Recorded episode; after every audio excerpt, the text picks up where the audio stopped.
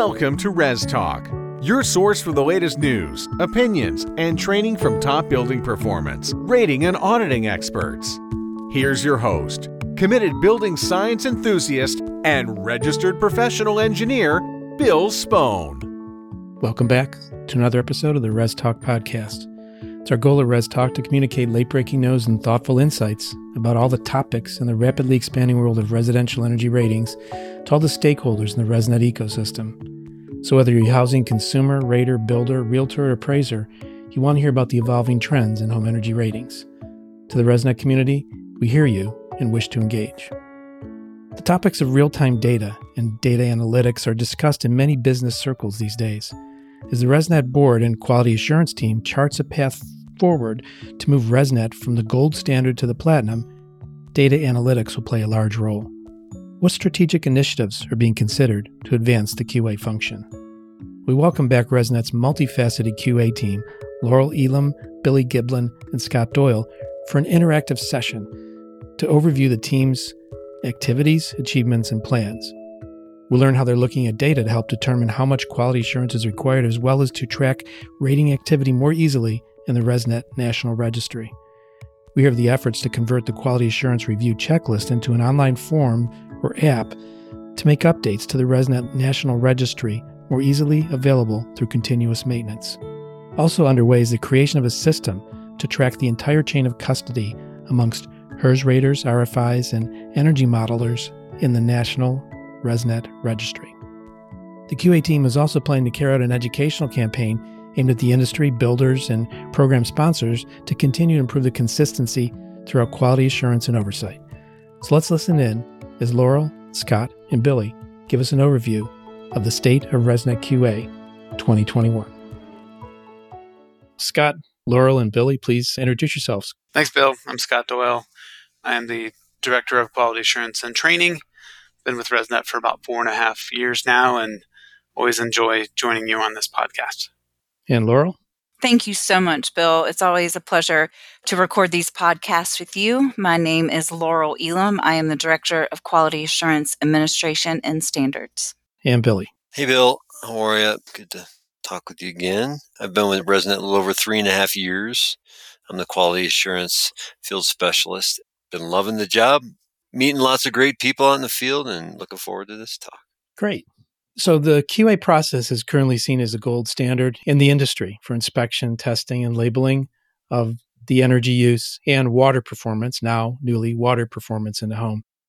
And as part of this effort to continuous improvement, being quality assurance, the team we're talking with here, the management of ResNet recently met with the team to come up with a path to move forward to keep this on an improvement path itself and taking it to a higher level. And I understand there were a number of initiatives that you're going to talk about here today to help the audience understand what this path moving forward would look like. So, Scott, there's a topic about administrative burden for the staff and providers. How is that going to shake out? What are the changes you're looking at there? That's one of the pain points that we hear quite a lot in our interactions with providers, quality assurance designees, is just the administrative burden that they have to overcome just to figure out how much quality assurance to do on each individual within their providership. And it's getting more complicated. That's the reason this topic is on our minds now. We've added a new certification. HERS Modeler will become mandatory as of January 1, 2022. Now there's an additional certification to track and figure out how to do quality assurance on their activities separate from the rating field inspectors, separate from the raters. And for providers with uh, fairly complicated business models, a variety of different people doing different parts of the rating, it just gets to be a lot of work just to determine what their quality assurance obligations are. So, one of the things we brought up here in our vision for what should be our ideal for the future is to just simplify how we figure out how much quality assurance to do for providers and then down to each individual, just to sort of ensure that while we're trying to raise the bar and make this program better and make it the highest standard possible so that we can increase the credibility of the HERS rating and of HERS raters. At the same time, we want to make sure we're conscious of not overcomplicating the quality assurance administration for providers because we still all have to meet the bottom line. True. It has to be run within the context of an industry.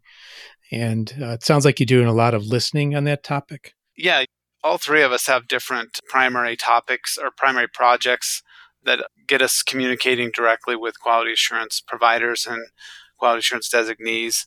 Billy and I have the opportunity to see raters sometimes out in the field. If we do either a virtual or a live field visit, sometimes the raters are there. And so we get to talk to those folks as well. And we're trying to ask a lot of questions as well and just hear what people's pain points are. So the exercise for us is not only like a policing exercise where we're just out there trying to catch people doing something wrong. It's also a really great opportunity for us to make sure we understand where people are struggling to implement the changes that have been passed through. So we can pass that back up the chain and make sure that those pain points are heard. And sometimes that can drive policy changes. And we can direct this question to Laurel. Looking at the ability to set up a chain of custody for the raters, RFIs, energy modelers in the National Registry.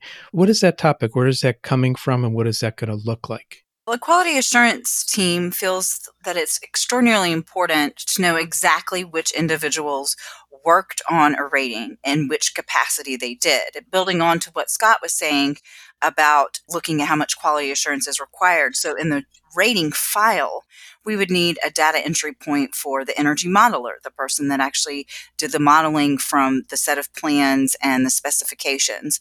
And then they would need the rater of record to be in that building file as well, because they're basically overseeing the entire process from what the energy modelers do to anyone in the field that does an inspection, be that pre drywall or the final inspections. And those could be done by the rater of record or another RFI or another rater. So it's just important to us to be able to have those data entry points in the rating software so that that way that translates into our registry. So if a question ever came up about that rating, we could speak to the individuals that were involved but then also, like I said, building on what Scott was saying, then we are able to more accurately track exactly how much quality assurance each one of those individuals need.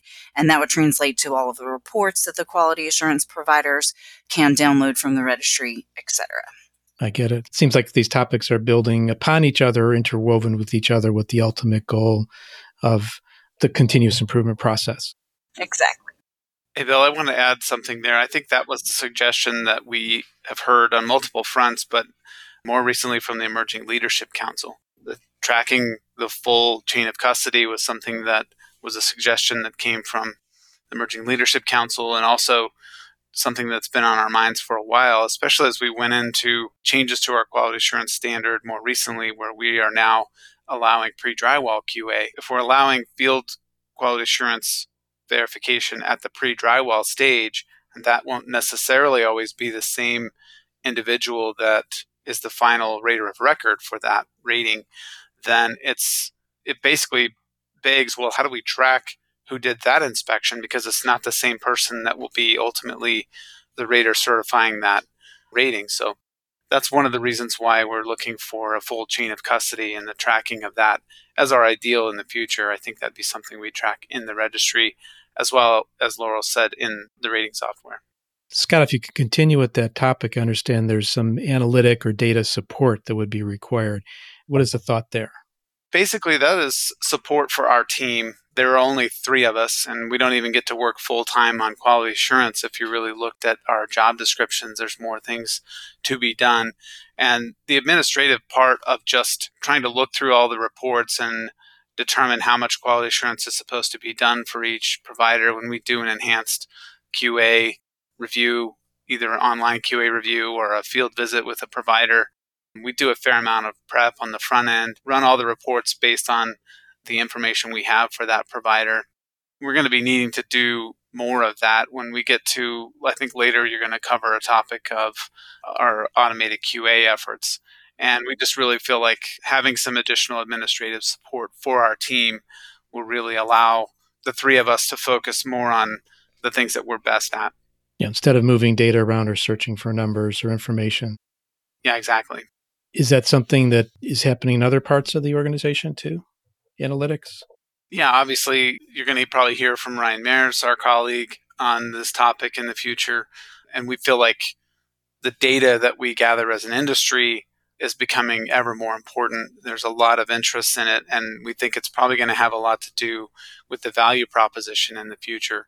And why builders will want to hire raters for ratings will be more than just a piece of paper certificate. There's a lot of data behind that, and some of them are going to have bigger reasons for wanting to get a hold of all of their own data across their book of business, which might be multiple rating companies and maybe nationwide. I mean, that's a timely topic for all businesses these days is the analytics of data. So much is able to be accessed, but then you have to make something from it. So very interesting and the continuous improvement process there. So Laurel, I'm going to spin a question to you to talk about the provider quality assurance reviews coming through or being tracked in real time. How's that going to look? Right now, Bill, the tracking the quality assurance reviews, both the file and field QA reviews can be tracked in the ResNet registry, but it's an optional thing for providers to do. So basically, they can go in, click on a rating, indicate whether a file or a field QA review has been done. They can upload the file or field QA checklist and date it and that sort of thing.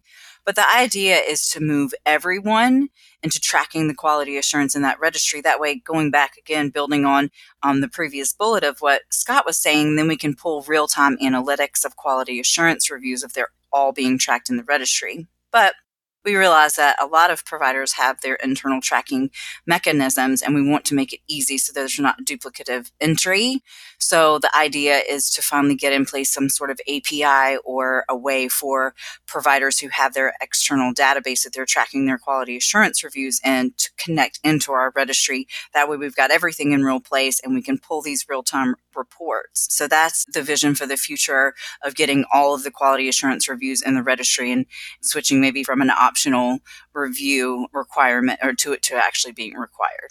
That's uh, again another modern process, current process from a lot of businesses to move the data to where it can be acted upon.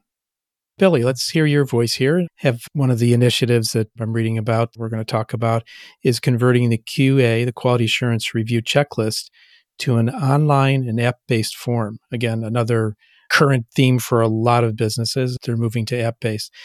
So is it a plan there now, a vision, or is it moving into how will it move into action? We've started our first steps uh, beyond the planning stage. We're talking to some folks who actually work with us with our registry and with our some of our data analytics and about the possibility of creating in this actually this request it's probably something we thought about ourselves to some degree, but, but we've gotten a specific request from QADs, providers, and raters to create something for the QA review checklist specifically. So it's more of a QAD request to make it online, to make it something they can access online, something they can pull up on their phone as an app and fill out in the field and then have it just easier to use, quicker to use, and more accessible in the moment as they're doing the field QA review. So we have are in talks with and kind of waiting on numbers on quotes on what it would look like to create an app for one thing so that could be used on a smartphone, a tablet, or to fill out the QA review checklist instead of having this spreadsheet, this Excel thing that you either have on a laptop or possibly have on a tablet and then having to deal with that and then move that later, save it somewhere. And that we're talking more, it would be a little more seamless. We're also talking about tying it into the API effort where do the QA in the field, you open up the app potentially. And for the most part, people are doing QA, you know, the QADs are doing QA reviews before something, before home goes, a rating goes into the registry. So it may be that you're opening up, say, a new field QA and the system assigns a placeholder number, and this would link with the registry later or, or, presently if it's in the registry.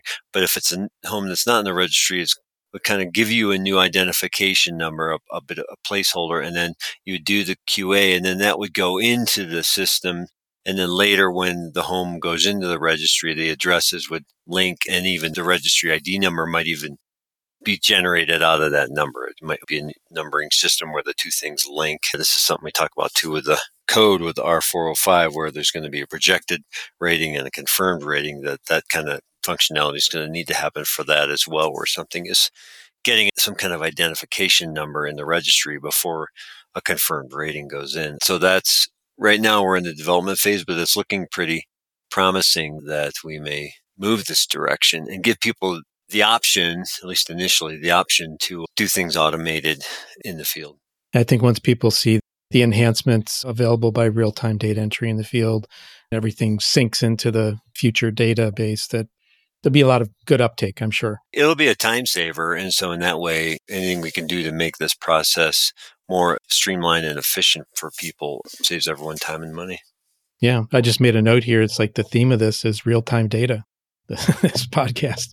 It's a lot of stuff going into data here. That's a lot of the feedback that we've gotten too. And I want to applaud Billy specifically because he's worked really hard on the development and the continued modifications on the QA checklist. And I think it's been a great, great tool to enhance the consistency that is being performed with all of quality assurance. But now adding it and making it an online form is, or into an app is going to enhance it even more. So it's exciting. Speaking of that, there's if you could talk to the point of the performance based QA process where ResNet, the staff and the QADs can spend more time with the raters, RFIs, and energy modelers who need assistance. So uh, this is not performance of the house or the building anymore. It's about performance of the individual in the process. That's right, Bill. So back in 2019, which seems like years and years ago, the ResNet board of directors voted on some improvements basically on the effectiveness and efficiency of the quality assurance program. And there were several initiatives, but one was to incentivize better quality through a performance based approach.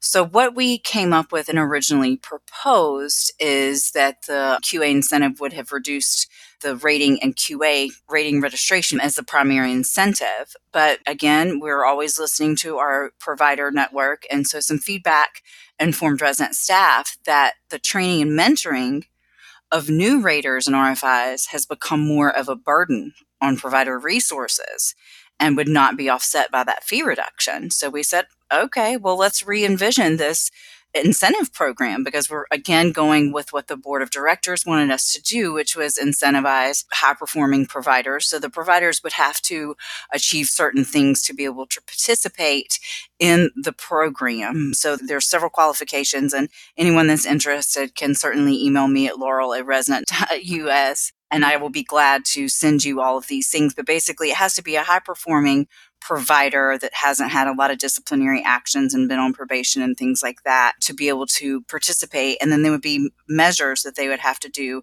as well to then be able to, instead of doing, say, 1% on every single individual that they have doing ratings in the field, doing pre drywall or final inspections, they could do 3% on one RFI or rater that may need more hand holding or is new to the process and just needs more oversight, and then maybe not do as much on the other to spread out the quality assurance amongst the raters and RFIs and potentially the HERS modelers as well once we get those on board.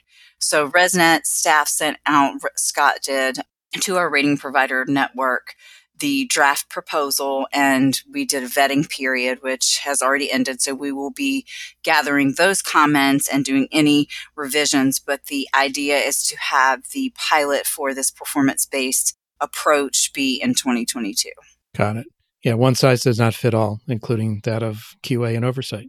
Absolutely. And Bill, one thing, and I'm glad that you said that, that we wanted to be very cognizant of is that all provider models are different too. Like some are have a lot of independent raters and some are integrated providers where they have all in-house raters and RFIs and do all of their quality assurance that way.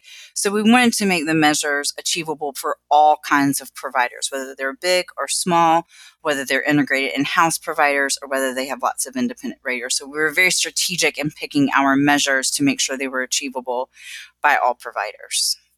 Yeah. So again, growth, maturity of the process, as well as continuous improvement. So I'm going to go back around the virtual table here to Billy and see if there's any ideas that are coming as you look outside of the home construction industry, if you will, to see are any other industries, any ideas coming in terms of quality insurance and best practices from other industries? Yeah, thanks, Bill.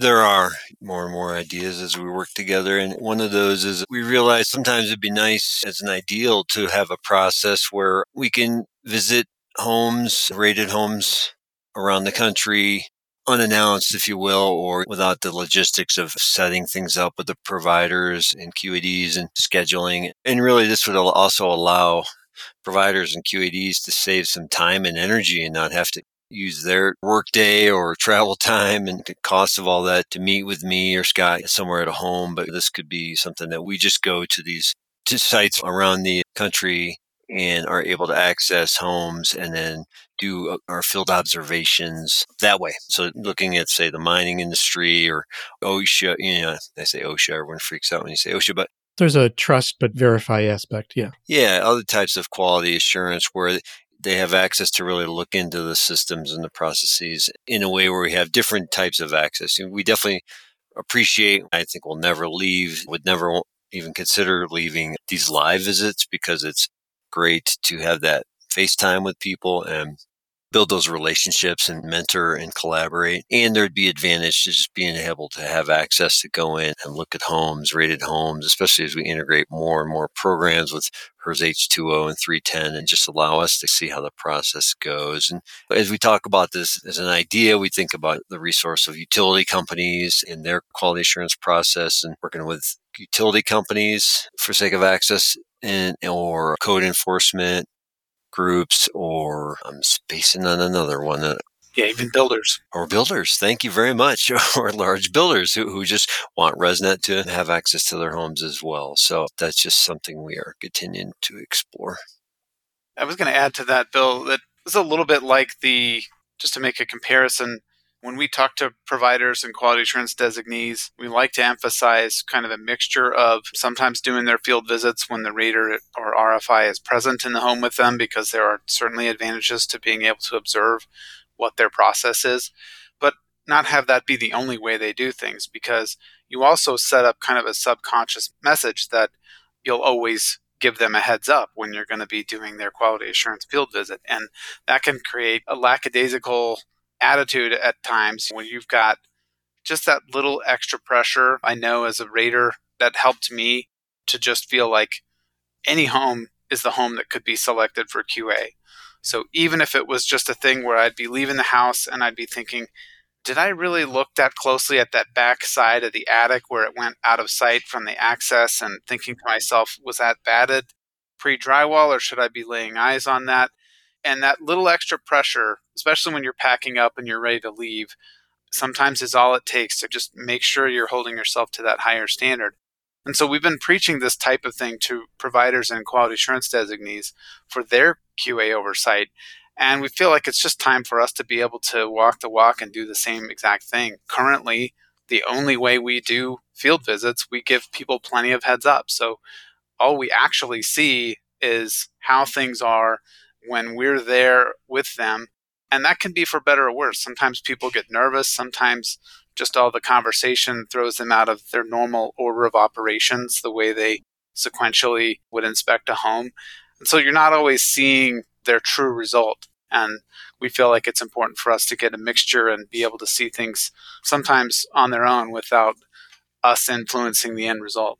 Got it. Like you said, there's a responsibility and just holding everyone to a higher standard.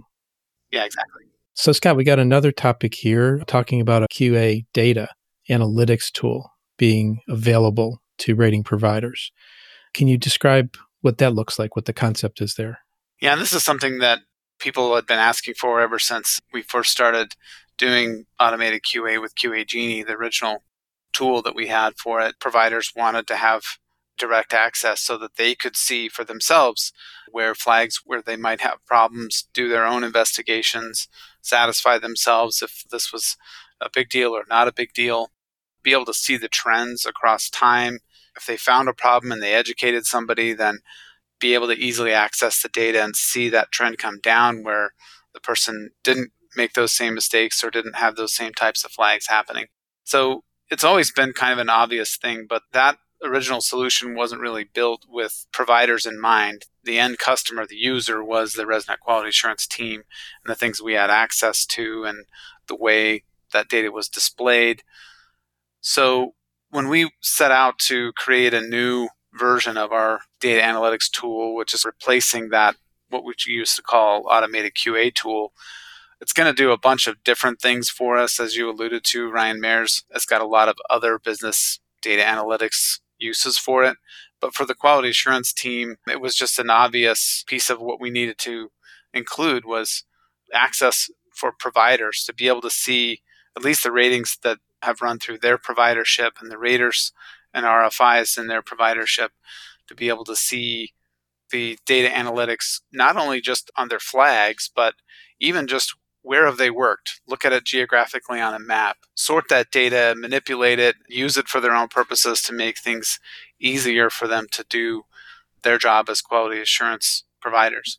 Yeah the data having the data in hand in order to be able to take thoughtful action is uh, really important. Again sort of the theme of this conversation. Yeah, and what we envision there is that each provider would have a login. So this would be something that is cloud based. They would have a login that would allow them access to the data analytics tool for just a subset of data that is theirs. And one thing we're being really careful and intentional about is to ensure security with this system. So there's no way you could log in and be able to see anybody else's data. That would have to be very secure and limited only to a set of data that is appropriate for that provider or that quality assurance designee to look at.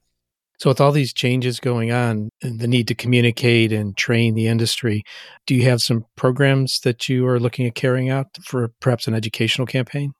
Well, certainly that last one is going to require a pretty strong educational campaign just in and of itself. So, when we're ready to launch a provider access to our data analytics tool, we're going to have to do some pretty strong training around that. We're going to do our best to make the user interface as intuitive as possible, but we know for sure we're going to have to do training. So I would imagine that would be webinar based training. And we may even have to support that through the other interactions that we have with providers like the online QA reviews. And we do the same thing with our registry. If we have a new provider come on board, we're now doing specific training on the use of the registry. We host a web meeting with a new provider each time they come on board as sort of part of our onboarding process. And this would just be one more thing we would do some additional education on that for new providers. And I think, especially at the launch of it, we'd have to be doing not just a single webinar, but a pretty strong overall educational effort to make sure that it's clear how folks can use it and they can tap into the full potential of it. How about the conference, upcoming conference? Will some of these topics be laid out and explained a little bit further there? Yeah, we're definitely planning on covering some of these topics potentially at our required quality assurance designee roundtable. Then we also will have a dedicated session just on the performance based QA pilot. In addition to just the conference, we're going to have a virtual presence and have sessions there, as well as an in person presence in Austin.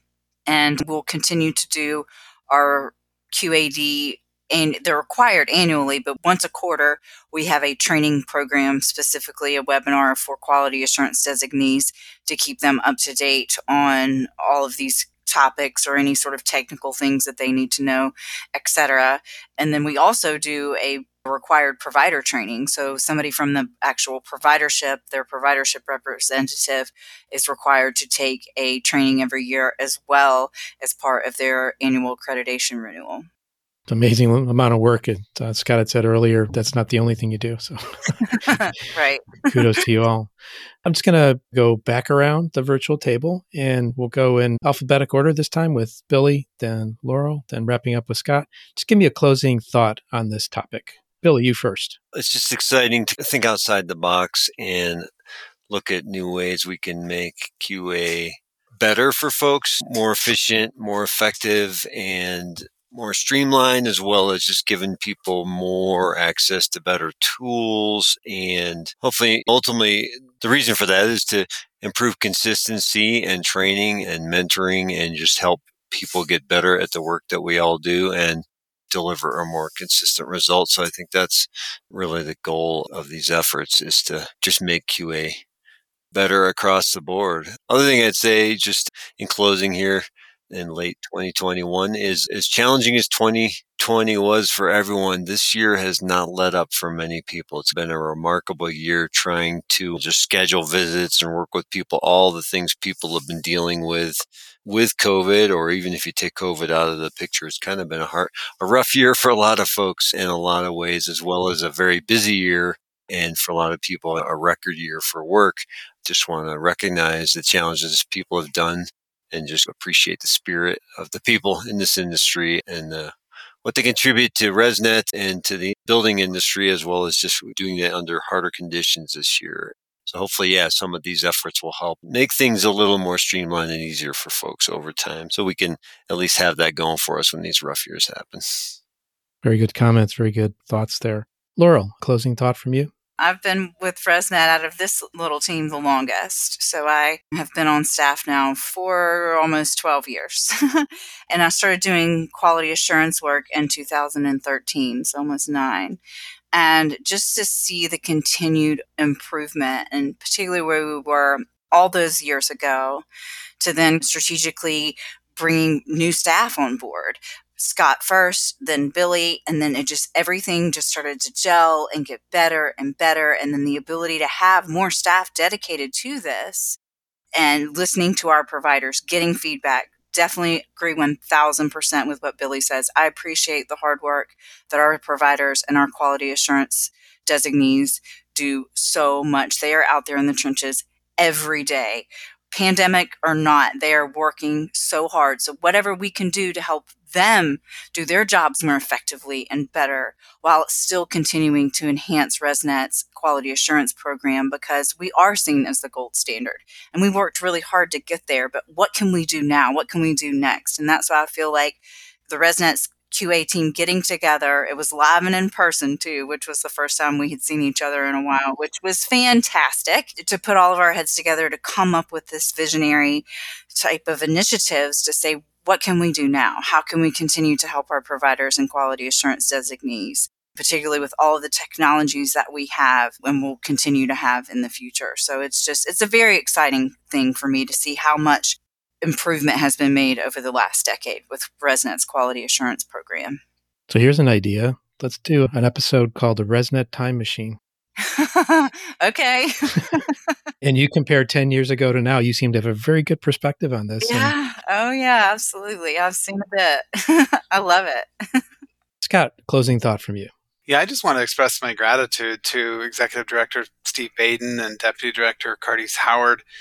This was a summit, as Laurel, for the QA team. They spent the better part of two days with us without a strong agenda of their own, without a bunch of stuff that they wanted to tell us and give us marching orders. They largely sat back and listened to us. They gave us the prompt. They wanted us to envision the future of the quality assurance program for ResNet and how we could take it forward, what changes needed to be made for us to remain relevant and remain the highest standard possible. And this set of initiatives that we talked about today didn't exist just six months ago. They came out of that summit. And I remember talking with Billy and Laurel afterwards. We all had that same feeling like it feels so great to be heard, to have somebody at the C level office take an interest in your job and ask you genuinely where the pain points are, where are your challenges, what needs to change. They wanted something actionable to come out of the meeting. It wasn't just a let's throw our ideas in a stew and then forget about them on the back burner. There's actually things we're going to start working on. And so some of these things will take longer than others to come to fruition, but I think we all felt really good and really positive. It was just energizing. As Laurel said, we hadn't seen each other face to face in a year and a half plus. And it was just a real boost of energy, I think, for all of us. I came back with a renewed enthusiasm for the job. Charged up.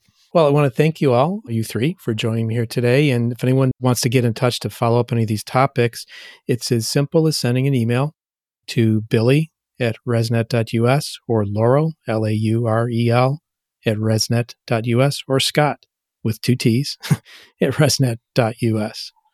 And I want to thank you all for listening to this episode of the Res Talk podcast, where we talked about the path where ResNet quality assurance is moving forward from gold to platinum.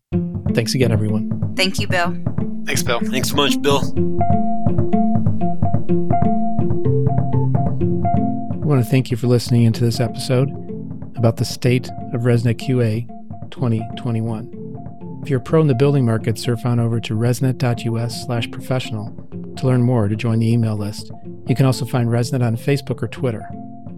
Today's quote Most decisions are not binary, and there are usually better answers waiting to be found if you do the analysis and involve the right people.